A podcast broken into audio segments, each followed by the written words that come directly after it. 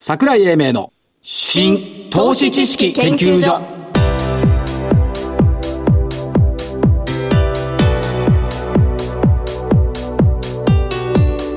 この番組は一般社団法人日本 IFA 協会の協力でお送りします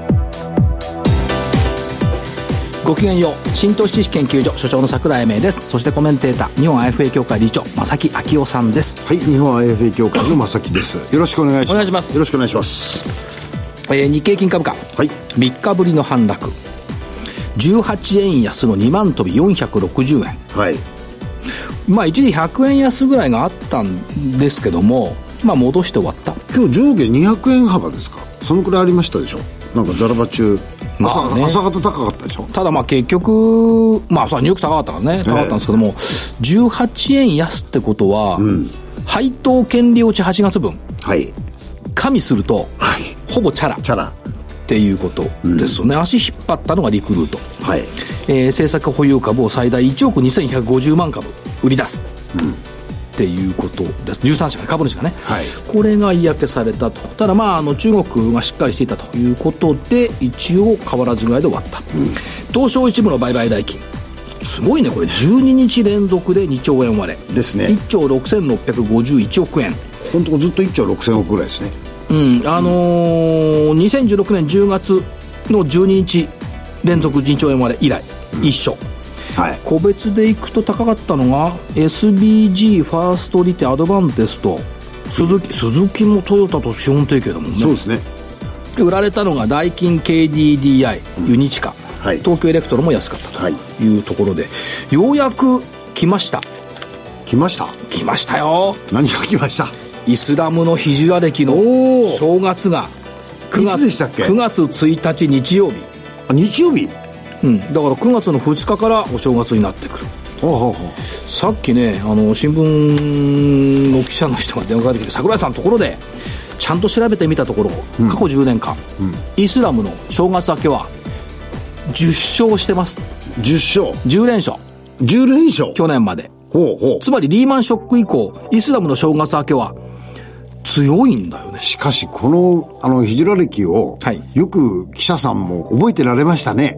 うん。あなただけですよ、これ言ってるの3は。年ぐらい前にも記事書いてた記者さんですけど、あ、そう。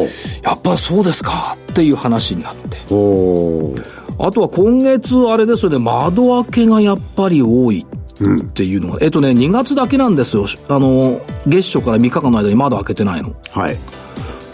8月もすごかったぞ。453円安の2日に。はい。 7月は1日に454円高、6月は3日これただ初日なんですよ3日進歩で190円安、全部窓開けてるほうほうほう。ということは8月は上に窓を開けてくれないちょっと待ってください。あじゃあ6が9月9月6月はマイナスでしょ6月マイナス ?7 月がプラスでしょ8月マイナがスス。っていうことは9月プラス。どうかな単純にはいかないか。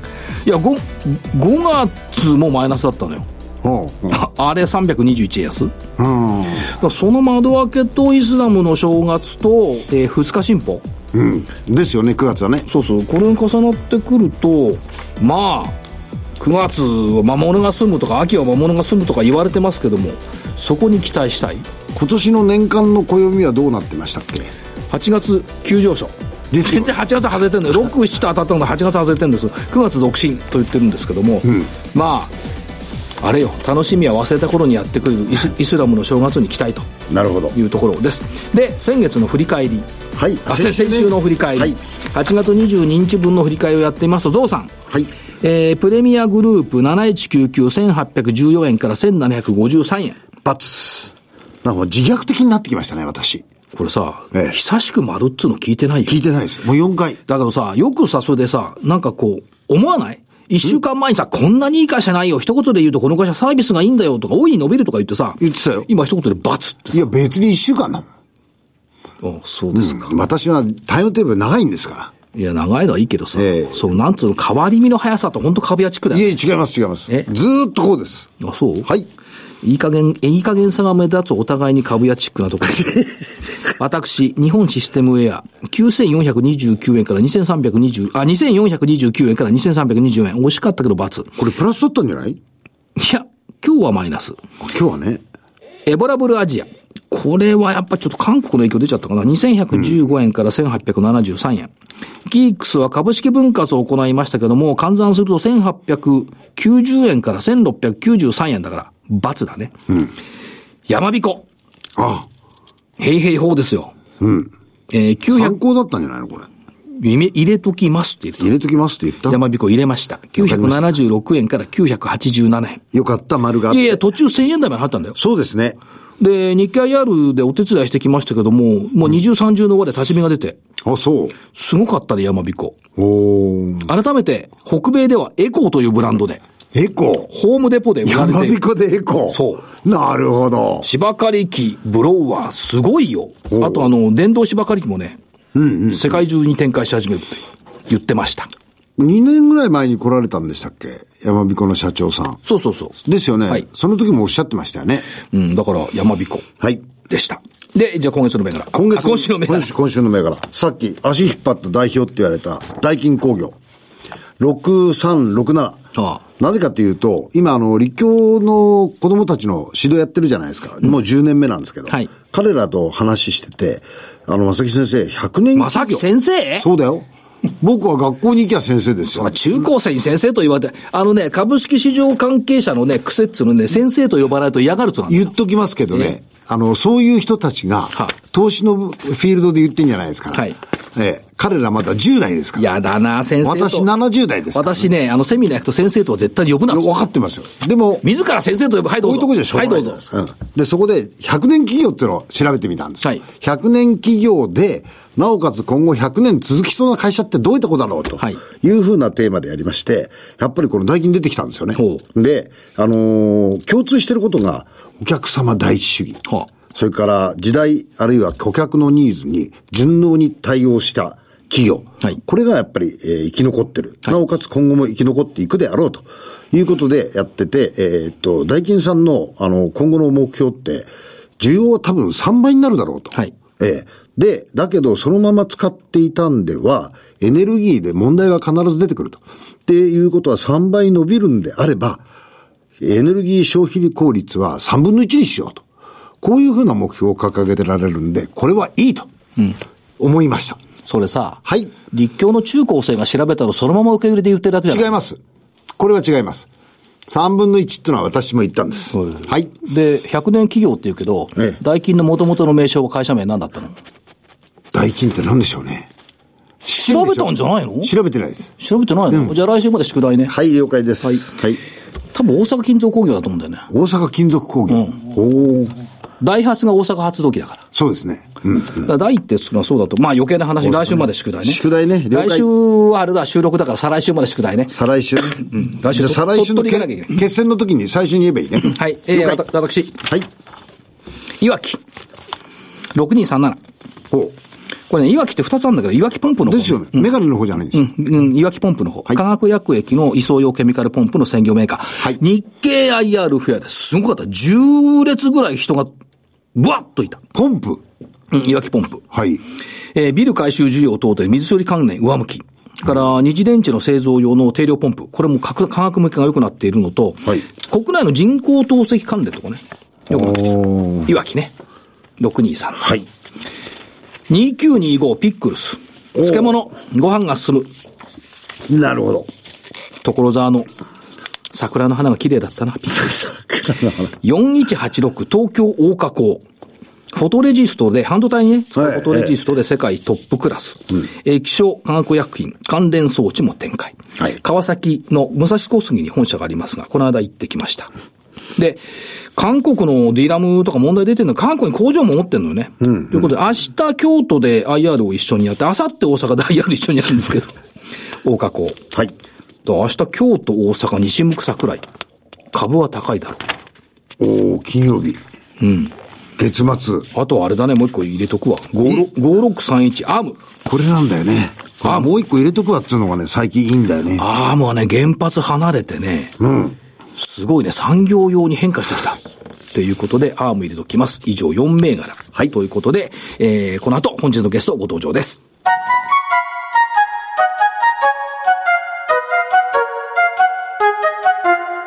桜井英明の新投資知識研究所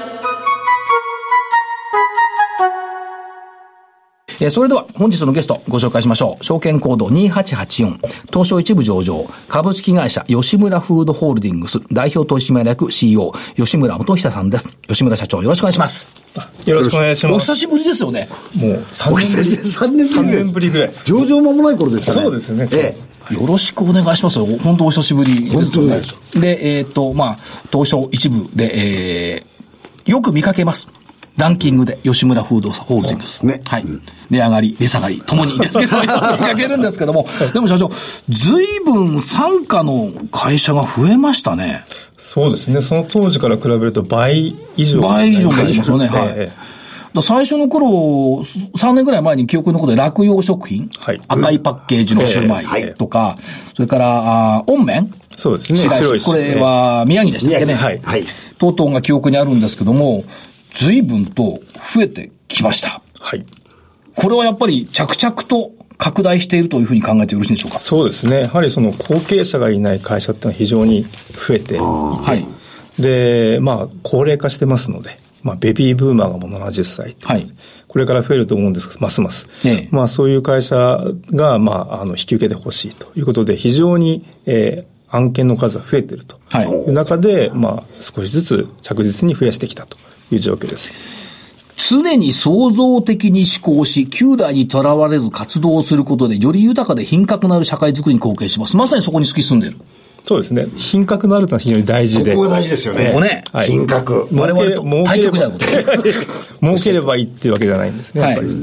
まあ、あの、そういうことでやってます。あら、えっ、と、食品の製造及び販売を行う中小企業の支援活性化を目的ということで、これやっぱり社長どうですか志ですかまあ、あとやっぱニーズが大きいと思いますね。ニーズが大きい。えー後継者がいない会社っていうのはたくさんあって、はいはいで、そこを引き受けられる人ってのは、まあ、今、なかなかいないと。はいファンドはやはり、えー買って売らなくちゃいけないので、エグジットが見える会社じゃないと買えないと。はいはいそんな会社、中小の食品会社ではほとんどないわけで。はいだけど僕らの場合は上場してて、自分たちのお金で買ってますので、はいエグジットする必要がないというところはええ大変違うところで、で、えーかつ、うーエグジットできなくてもいい会社たくさんあるんですよね。はいえーまあ、そういう意味では、私たちが引き受けられると対象っていうのはたくさんあって、はいまあ、それをやるべきいい人がなかなかいないってことであれば、私たちがやろうとはいいうことでやっております。で、もう一つはあれですよ。ただその、えっ、と、白石温麺なんかでも、これね、東北の人たちの心のふるさとじゃないですか。そうですね。結構食べます。でしょいいだすかねら、温麺って言ったら白石、白石温麺、白石だけど白石。白いし白石温麺よという人がいるわけですよ。ええだからこの会社なくなっちゃうと心のふるさと消えちゃうんですよね。そうですね。それやっぱ残していくっていうのは重要なファクターですよね。と思います。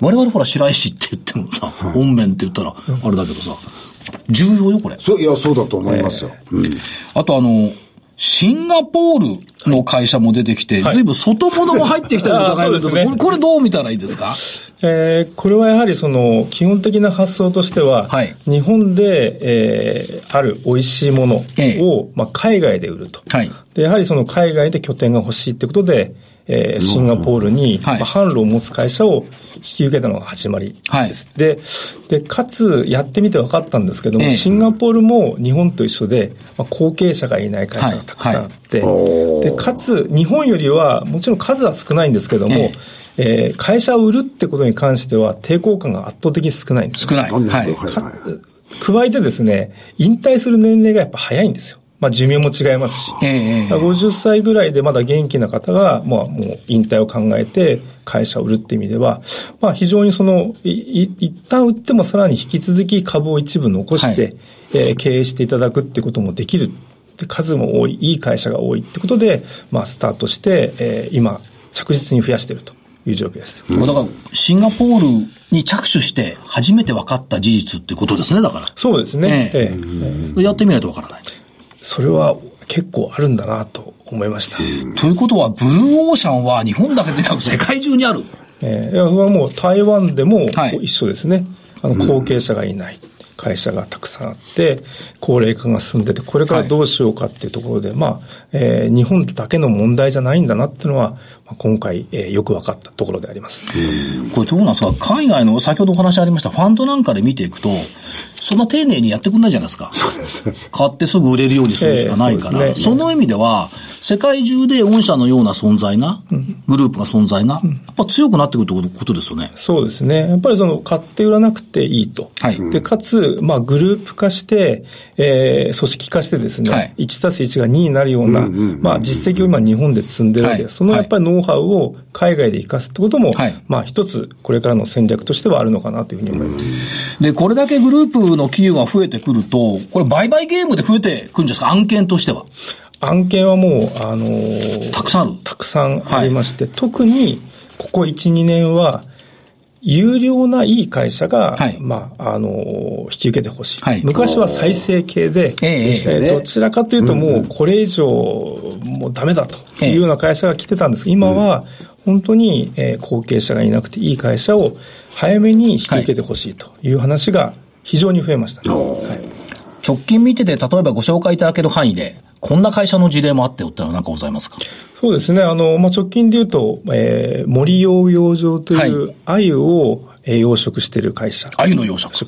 で鮎の養殖の、まあ、シェアトップ。で、非常に収益率の高い会は社いなんですけども、多分ちょっと前だと多分売却って話はなかったと思うんですよええ。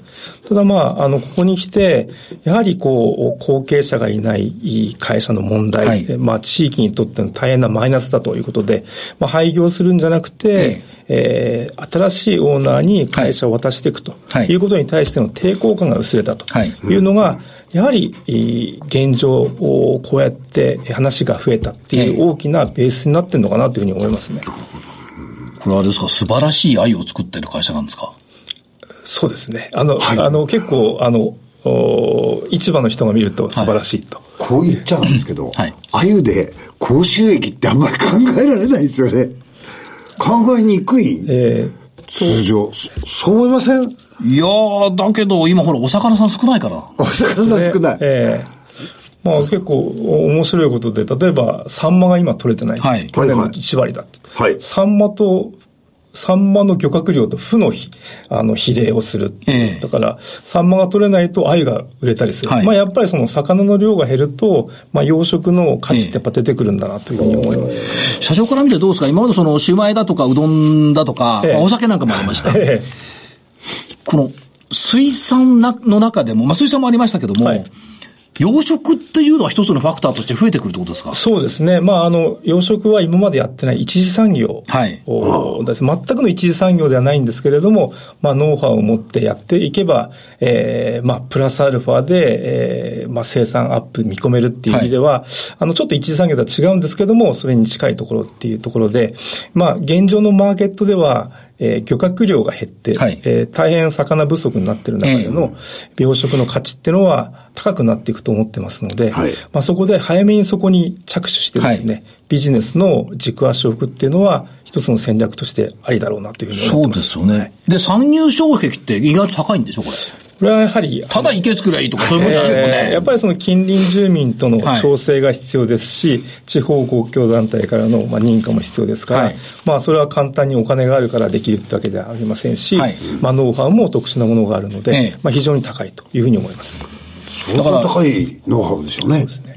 再生でもなくし、なく、応援型グループ化って感じですかそうですね。まあ、ある意味、その、お資本と経営を分離するってはいいう中での、 えー資本の受け皿がないっていうところでの、ええまあ、受け皿として僕ら一部上場企業としてなれるってところが一番大きい、はいわけですね。はいただ、えーそれだけじゃなくて、えー引き受けて、えー僕らのノウハウを生かして、はい販路をはいはいがありますので、そこで売るとか、まあ、生産管理体制で支援をするとかっていう意味では、い、い会社をさらに良くしていくというところが、まあ、悪くなった会社を良くするっていはいうことでなくて、まあ、いい会社をさらに良くするっていうのが、なるほまあ、違ってきてるところかなというふうに思います。だからちょっと形がね、そ変わってきた。うですよね。ななんか、どうにか助けてっていう部分から、もっと良くしてよ、っていうことですそようね。ですね。はい。ええこれは同じ、同じあれでもですね、品格がさらに出てくる。もっと出てくるんじゃないですか、これえ品格がもっと出てくるんじゃそなう、だいですかか。ら品格のある社会づくりに向かって、ますます邁進されている。で、品格がない桜井は生臭い業績面に行きますけど、しかし、ふた、あのー今期見てもですね、二桁増収増益の見通し。はい。こ二桁っつっても売上18分、ほぼ2割増でしょ、はいで、純利益で見ると3割増でしょ、はい営業利益でいくと8割増なんですよね。これ、高収益というか、超成長じゃないですか、社長。そうですね。まあ、売上はもうここ7、8年平均して17%、8%伸びてますし、はいまあ、利益は、あの、僕らその会社を引き受けるときに、えー、M&A の仲介を費用を払ったりとか、っていうデリの費用ありますので、ええまあ、その辺の費用が乗っかりますから、多はい少ぶれますけども、利益は、まあ、それ以上に伸ばすってことはいでやっております。だから、順調っていうかね、最初お会いした時からですね、株価って5倍になってるんですよ。はいおおむねね。 はいうんだから、テンバーガーまでまだ行ってないですけど、で分割してですもんね。はい。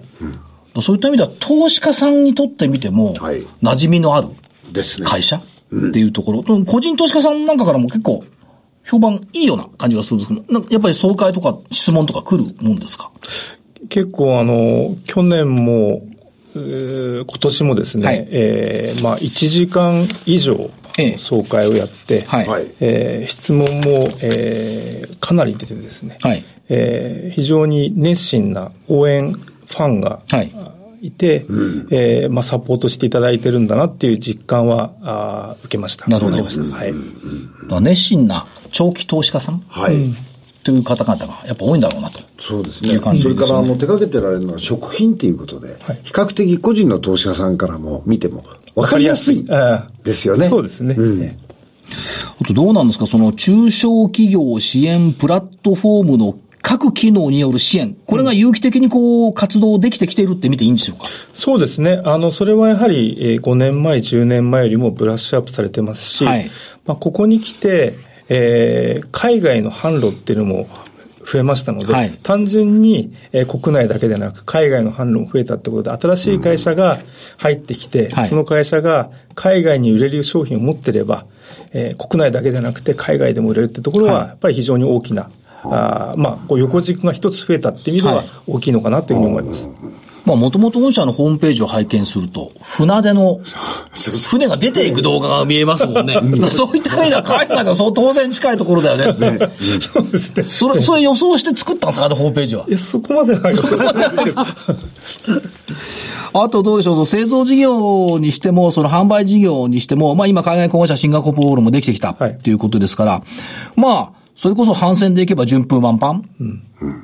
逆に言うと、そう、それでも社長なんかまだ物足りないっていうとこありますかあえて聞いちゃうと。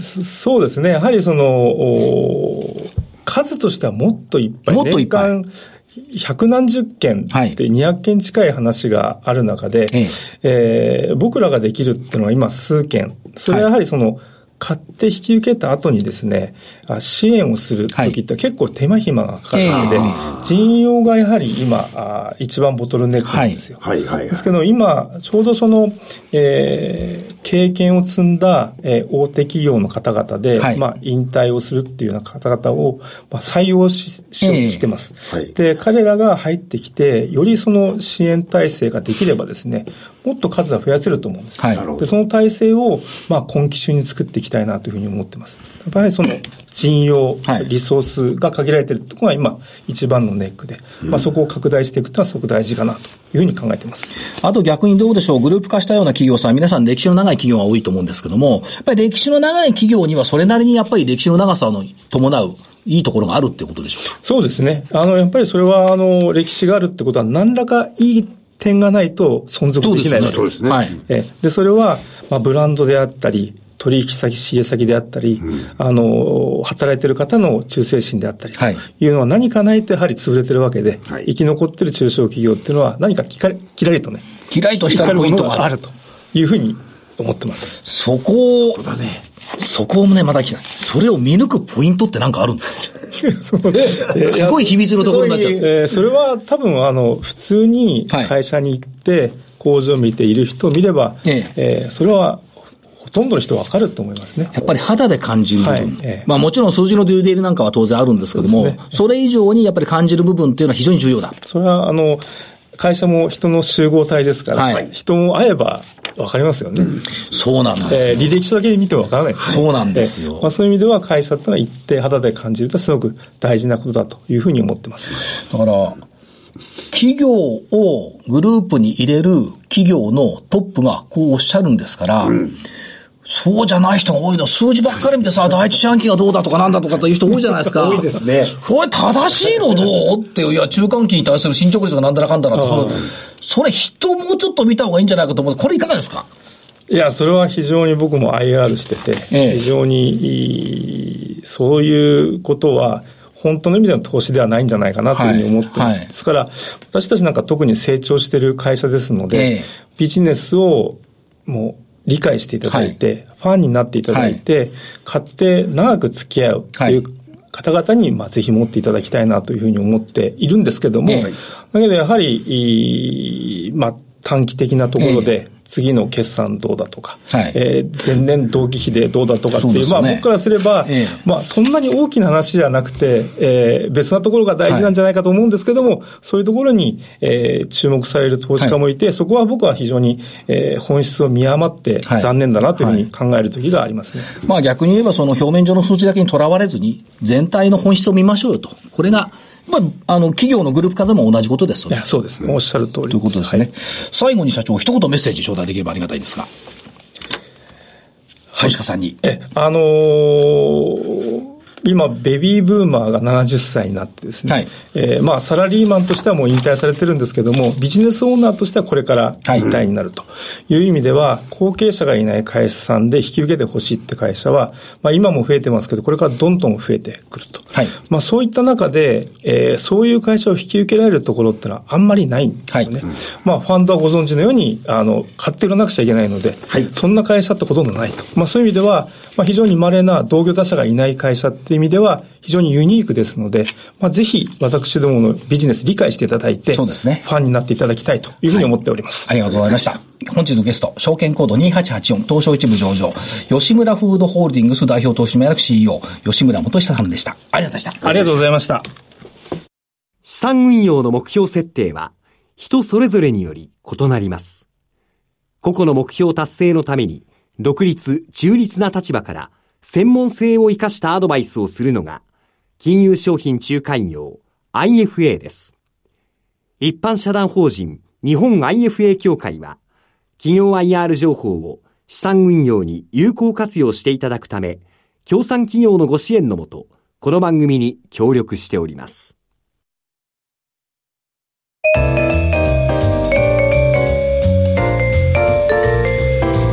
桜井英明の新投資知識研究所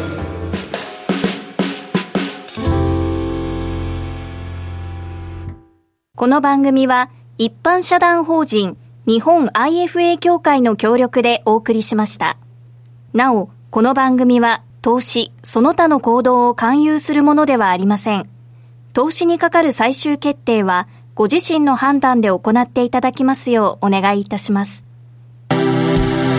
いやー企業は変化進化するっていうのがよく分かった品格。ということ品格も重品格う要んですね、はいえーと新投資知識研究所本日この辺りで失礼します、えーお相手は桜井英明そして日本 IFA 協会の正木明夫でした。それでは来週この時間までごきげんよう。